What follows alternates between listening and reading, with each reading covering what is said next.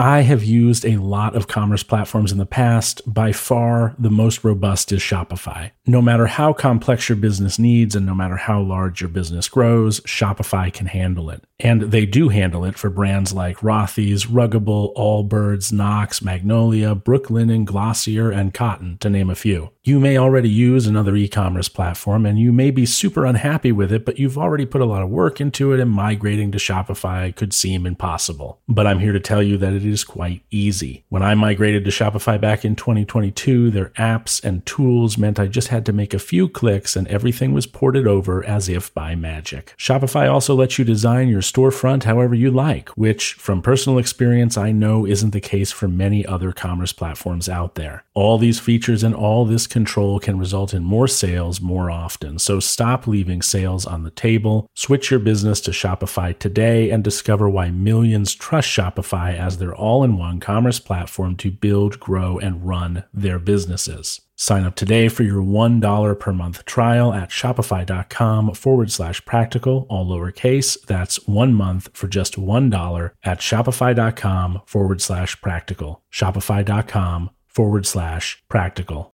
Hey there, Prokopton. Hope you're well. We're going to do things a little out of order this week because I am wound up into a snit. Today, we're going to talk about free will, determinism, the dangers of being wrong, but believing that you're right, and why I part with the ancients, not completely, but considerably on their interpretation of fate. But first, special thanks to new patrons Peter, Barbara, and Beatrix, great name, if you're not already a patron, please consider becoming one because you are directly responsible for me staying on the air, as it were.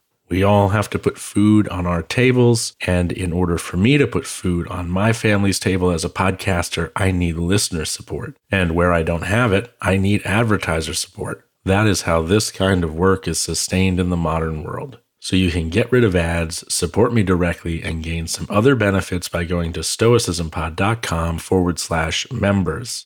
Now, let's take a quick ad break and then dive right into this infuriating topic. Is that me assenting? Yes, 100%. See you on the other side. Hi, my name is Sarah, and I want to tell you about my podcast called Can I Offer You Some Feedback? I'm a business consultant and executive coach with over 20 years' experience in change management, leadership development, and naturally providing feedback to high performers. My podcast is for those of you who have a complicated relationship with feedback, whether giving, receiving, avoiding, or seeking. Feedback is essential for our development. In each episode, you'll hear from real people across industries with their ideas, perspectives, and best practices on feedback. I'll also be sharing business bites with you simple explanations of organizational tools, management techniques, and leadership philosophies that will help you and your businesses thrive. You can listen to Can I Offer You Some Feedback on your favorite podcast app or learn more at evergreenpodcasts.com. I have used a lot of commerce platforms in the past. By far, the most robust is Shopify. No matter how complex your business needs and no matter how large your business grows, Shopify can handle it. And they do handle it for brands like Rothy's, Ruggable, Allbirds, Knox, Magnolia, Brooklinen, Glossier, and Cotton, to name a few. You may already use another e commerce platform and you may be super unhappy with it, but you've already put a lot of work into it and migrating to Shopify could seem impossible. But I'm here to tell you that it is quite easy. When I migrated to Shopify back in 2022, their apps and tools meant I just had to make a few clicks and everything was ported over as if by magic. Shopify also lets you design your storefront however you like, which, from personal experience, I know isn't the case for many other commerce platforms out there. All these features and all this control can result in more sales more often. So stop leaving sales on the table. Switch your business to Shopify today and discover why millions trust Shopify as their all in one commerce platform to build, grow, and run their businesses. Sign up today for your $1 per month trial at shopify.com forward slash practical, all lowercase. That's one month for just $1 at shopify.com forward slash practical. Shopify.com forward slash practical.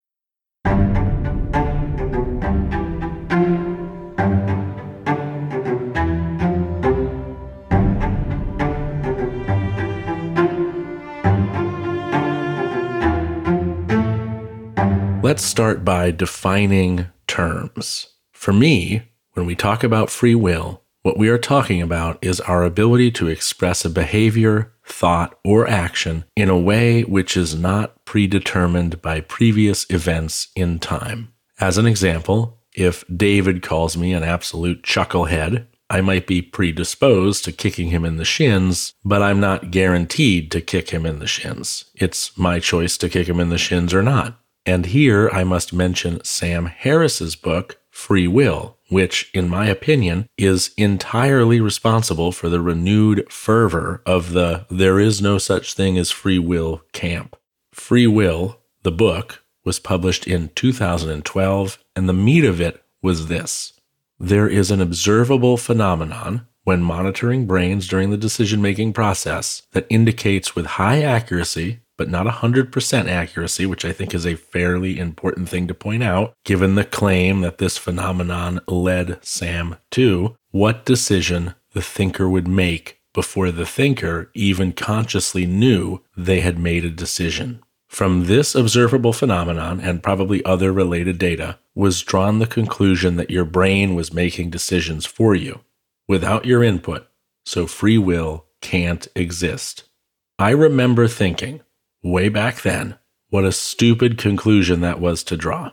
The way I saw it, and still do, was far less dramatic. All this phenomenon suggests, not proves, suggests, is that there might be a priming function in the brain relative to decision making. And again, way back then, my immediate thought was, well, it makes sense that the brain would assimilate a habituated behavior into a cognitive shortcut. And I feel that Stoics should love this idea, though I wasn't a Stoic at the time, because it would seem to suggest that the habituation of behaviors approaching virtue could lead to a brain that only made the virtuous choice once such cognitive shortcuts were established. It would be the way to force our brain back into the box of in accordance with nature. But for now, and returning to Sam's suggestion, and others suggested as well, we lack free will, according to these individuals.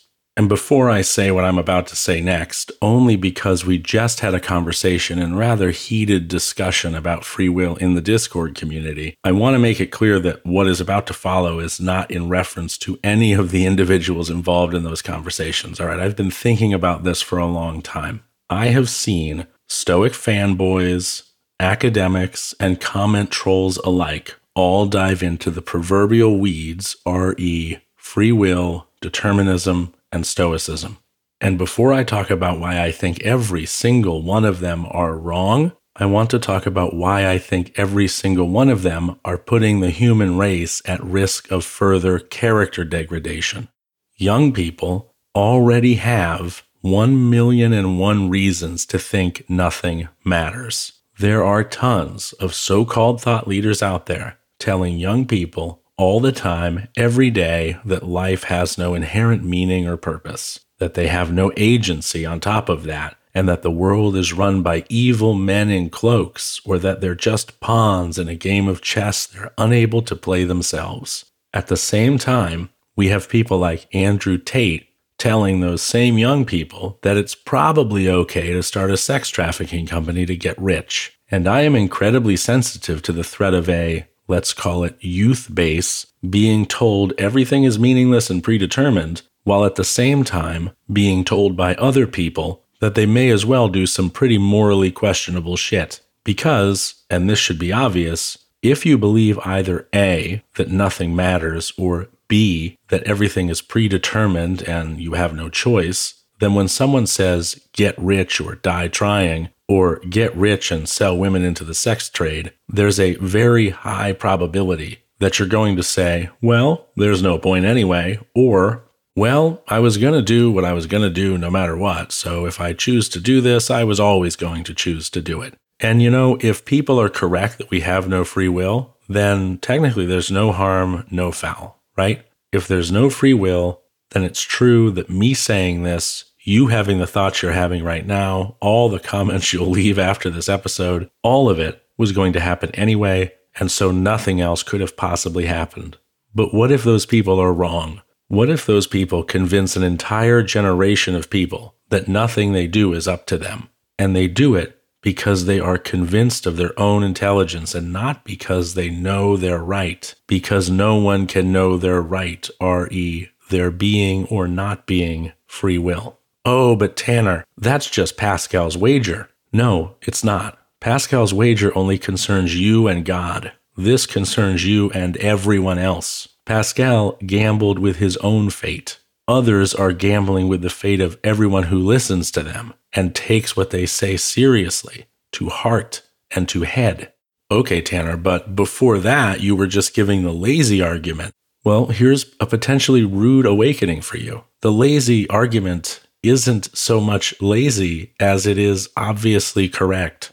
The ancient Stoics, who were by modern standards idiots in a lot of ways, thought the following one, that the great conflagration was a repeated cycle that yielded the exact same reality in every cycle. Two, that you experience choice, but that in reality, any choice you make is determined by your character, which is three, determined by events that never change regardless of how many times the great conflagration cycles. So if the events are always the same, your character is always the same. And that means your choices are always the same, and this means you have no choice, which would make Stoicism the absolutely stupidest philosophy to ever exist because the entirety of it is based on making choices in alignment with nature, making appropriate choices, making choices that approach virtue.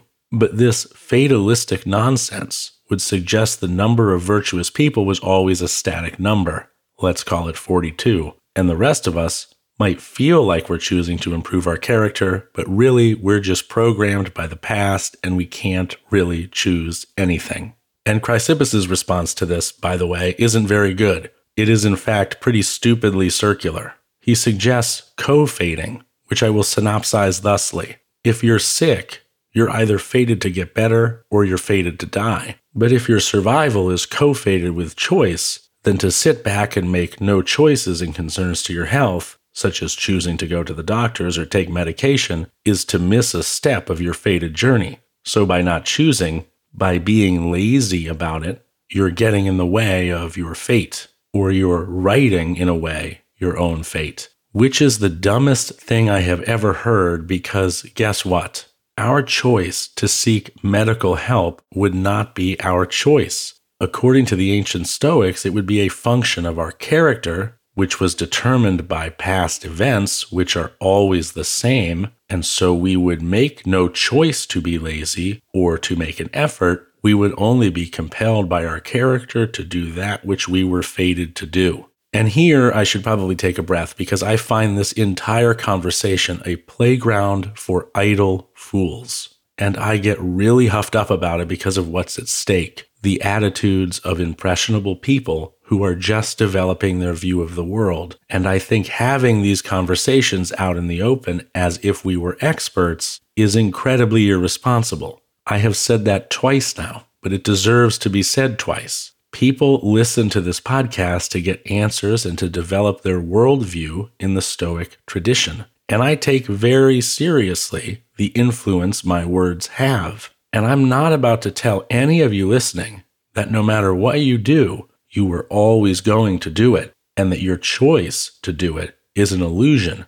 Because if I'm wrong, if I'm wrong about that, and you take me at my word and believe that I am instead correct, I've just sent you down a path much darker and dingier than the path I should have sent you down. And it is infrequent that I find myself on the side of Christian theology, but even the Christians say that their God allowed people to sin for the expressed purpose of giving them the ability to choose. Otherwise, God would have been creating robots, not people.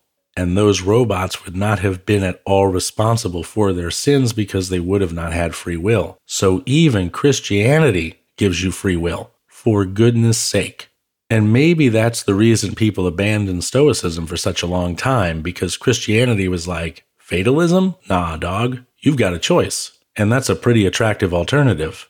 And I have a proposition that I'd like to get to because I'm still a Stoic, don't worry. But I'm not an ancient Stoic, and I'm not an absolute Martian either. So I don't believe our choices are fated or co fated or predetermined in any way. I believe something else. And to be very frank, I don't see why anyone wouldn't find my position, my proposition that is, in alignment with the most orthodox of Stoic spirit. But first, a break for some more ads. The number you have reached is 100.7 WMMS. It wasn't just a radio station, it was a lifestyle. Cleveland is, is a rock and roll city for sure. Get down! The of the Buzzard. WMMS. Cleveland. The rise and fall of one of the most iconic radio stations in America. Profiles, The Wrath of the Buzzard, PROH Files. Subscribe now wherever you get podcasts. Coming up on 5 Minute News, I'm Anthony Davis. You might think it's partisan because maybe it's critical of one side or the other, but it's not. It's just the truth. And I think that's also something that's kind of unusual for Americans listening to the radio or to podcasts because the news landscape in the States has been so partisan for so many decades. So, five minute news is verified, truthful, independent, unbiased, and essential world news daily. All right, I'm a little calmer now. Ready for my theory? Here it is Fate is suspended in the human mind. To flesh this out, I'm going to have to talk a lot more. So I hope you're prepared for that. Remember the dog and the cart? I have never liked this analogy, so let's see if I can ruin it. The cart rolling along is a metaphor for time. The cart will never stop rolling. It is on wheels, sitting on a down pitched plane. It will roll forever.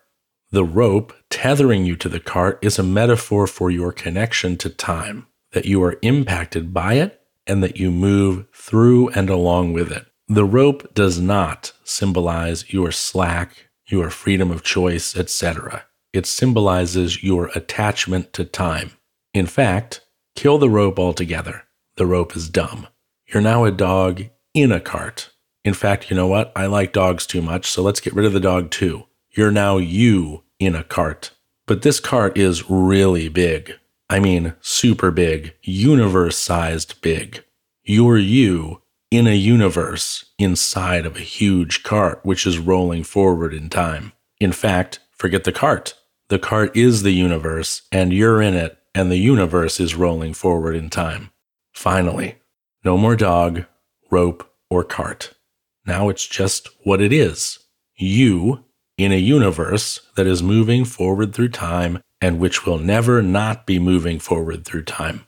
That's fate as applied to time.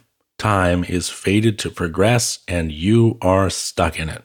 Now, there's a lot of stuff in this universe.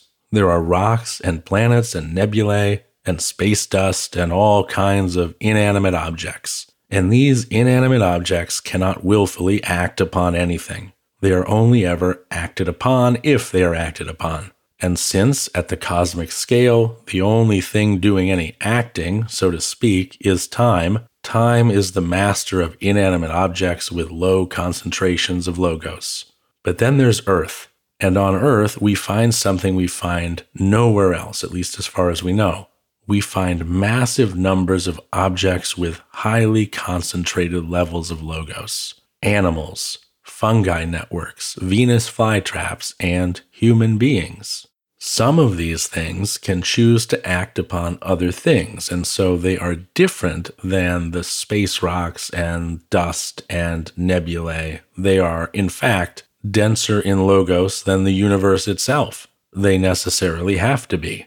The universe is vast, spread out, diluted, and I contend unconscious, for it is far too diluted to possess consciousness if consciousness arises from high concentrations of logos. Perhaps it was conscious when it was all condensed before the Big Bang or before the start of the Great Conflagration, when it was in a state of high tension under extreme pressure. Then it might have been something like a galaxy brain. But now, now it's a few drops of food coloring diluted in a swimming pool, a really big swimming pool. but the places where it has congealed into dense enough collections of itself, as is the case on Earth, something emergent happens consciousness. And the denser the collection, the more extreme or capable the consciousness. My contention then, partially, is this time is faded. absolutely. And fate applies also to anything that lacks sufficiently concentrated amounts of logos, and thus sufficiently capable consciousness. But fate is interrupted by the presence of a sufficiently conscious mind, or differently put, fate is locked out of the sufficiently conscious brain, which is why human beings do not act in accordance with nature naturally. If this weren't true, we wouldn't have to work to be in alignment with nature because we would be, no matter how we were, by default in alignment with nature, which no Stoic believes we are. With everything discussed thus far, here is what I feel is responsible to say about fatalism and contemporary Stoic practice. You are broken as a function of your consciousness, which is an emergent property due to the high concentration of logos in your brain, which I would say is very likely made possible through sufficiently complex neural networks embedded in biological substrate. But that's a different podcast and a different conversation. And with this emergent property, you gain the ability to duck and weave fate. You are finding Nemo's squirt outside of the walls of the East Australian current. And I hope you get that reference. You are outside the flow of fate, and you can do as you please. Stoicism, then, is a concentrated effort to return you to the flow of fate and time, to, in a word, unawaken yourself. And this brings me right back to the beginning where I mentioned cognitive shortcuts. If we habituate appropriate choice, we begin developing that priming mechanism. And the more we habituate, the less we actively choose until appropriate choice is a primed choice, a cognitive shortcut, a habit, whatever you want to call it. That is when someone transcends from being a Prokopton to being a sage. So, Stoicism is still, in my mind, a worthwhile philosophy and always will be. The ancients were just too big for their britches when they tried taking on concepts they didn't have enough knowledge to yet truly understand or comprehend. And I'm not, by the way, saying that I fully understand or comprehend it, but I've got access to far more science today than the ancients did. And I think that gives me at least a small and considerable edge. Thanks for listening today. Remember, if you're not yet a patron, please consider becoming one by going to stoicismpod.com forward slash members. If you're already a patron, consider dropping some questions in the mailbag channel in the Discord community, and maybe I will answer them next week. Thanks again for listening, and until next time, when I have hopefully kicked this cold, take care.